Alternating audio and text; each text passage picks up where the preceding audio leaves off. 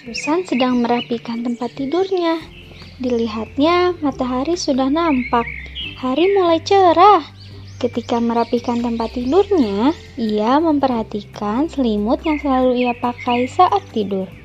Susan merasa penasaran. Kemudian, ia mengambil selimut yang belum ia lipat itu. Ia ingin mengukur selimutnya, namun ia tidak memiliki alat ukur. Akan tetapi, ia teringat dengan hal yang selalu ibunya lakukan. Ibu Susan sering kali menggunakan jengkal tangannya ketika mengukur suatu benda. Ia pun bergegas untuk mengukur selimutnya menggunakan jengkal tangannya. Setelah itu, ia pun mengetahui bahwa selimutnya memiliki panjang 15 jengkal tangan Susan.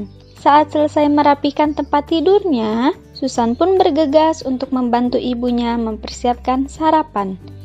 Ia segera menata piring yang akan digunakan untuk sarapan.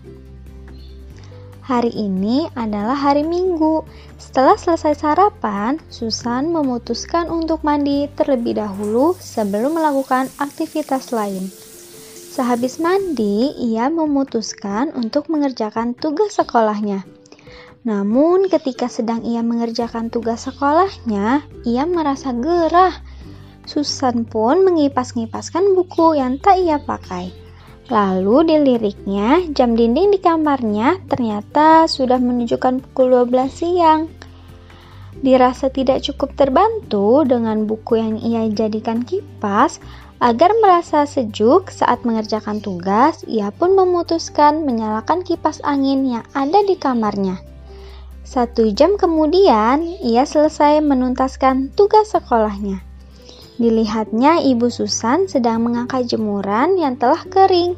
Ia pun berinisiatif untuk membantu ibunya.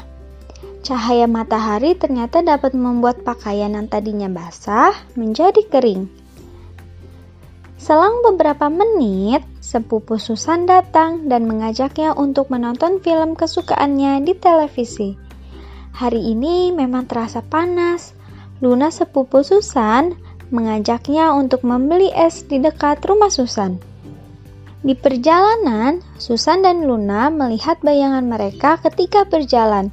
Saat itu tepat pada pukul 3 siang hari. Pada pukul 5, Bibi Lili mengajak Luna untuk pulang karena sudah sore.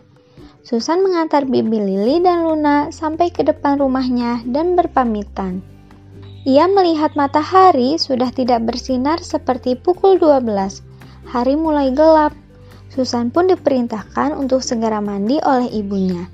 Ketika selesai mandi, ia memakai pakaian yang panjang karena ia merasa udara semakin dingin saat malam.